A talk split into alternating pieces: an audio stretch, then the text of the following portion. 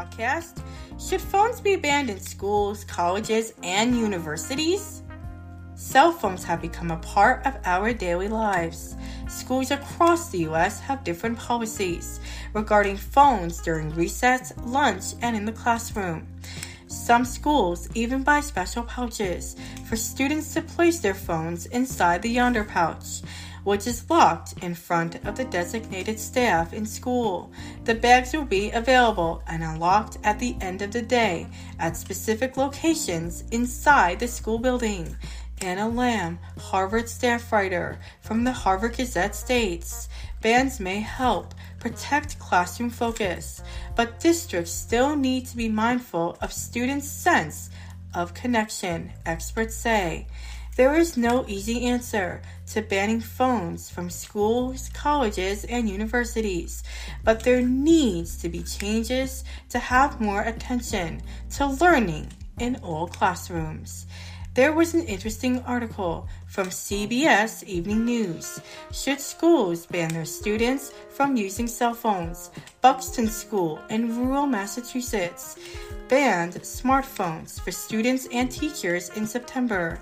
The students still have access to tablets and laptops during class, but the school's director, Franny Shuker-Haines, said she wants to give them a break from the constant demand of technology. This article seems like a reasonable way to start a ban on using cell phones, but not wholly starving the need for technical devices to complete classroom assignments. According to a Forbes article by Walton, 48% of teens feel an addiction to their cell phones. Many scientific institutions say that an addiction can be classified as a disease, and it's shocking to see that almost half of teens have this disease. That statistic shows they have health problems due to their attachment to phones.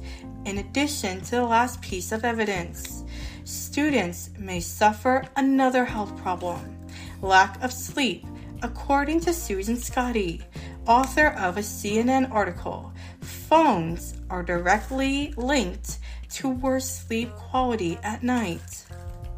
If kids are not sleeping properly, they are bound to have learning difficulties during the day in school, not alone mental health problems that are rising for all younger students leading up to college students. There is no easy answer on how to fix the cell phone problem, but schools have to try at least to help students with cell phone addiction. We all learn through trial and error and have to start somewhere to help students break their cell phone addictions and learn without having to live with a cell phone attached to their hands.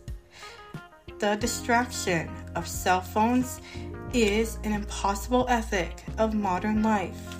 It is also unethical to increasingly have a distracted brain due to devices. On the other hand, cell phones let us voice our opinions artistically and philosophically, which we all can reflect and benefit through devices. Cell phones impact society in the past and also in the present. There may be some exceptions to the cell phone ban, such as if a student has a disability and their cell phone is their only way of communicating in the classroom. I do not feel cell phones need to be banned, but I'm all up for a one day a week cell free day. This will facilitate good one to one conversation worldwide throughout schools, colleges, and universities.